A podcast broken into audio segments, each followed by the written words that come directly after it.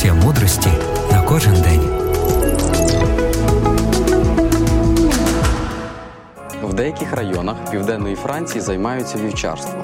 Зазвичай пастухи водять своїх овець на зелені пасовиська, але іноді вони виводять свої стада на кам'янисті береги океану, де майже немає зелені.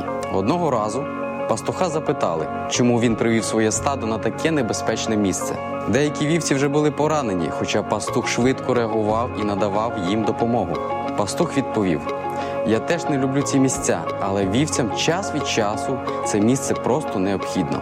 Їм потрібна сіль, морська сіль, яку вони злизують з прибережних каменів. В одному місці жив хлопчик, який був сліпий від народження.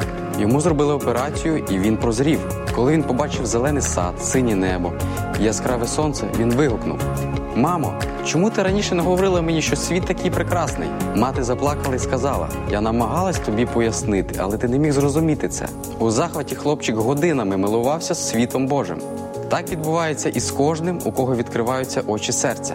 Ми не в змозі пояснити того щастя, яке походить від пізнання Бога і близькості з ним. Якщо ви будете далекі від нього, то будете вічно в темряві. Але спробуйте наблизитись до нього і прийняти його. Ви отримаєте неймовірну радість, про яку не могли і мріяти, яку не могли навіть уявити.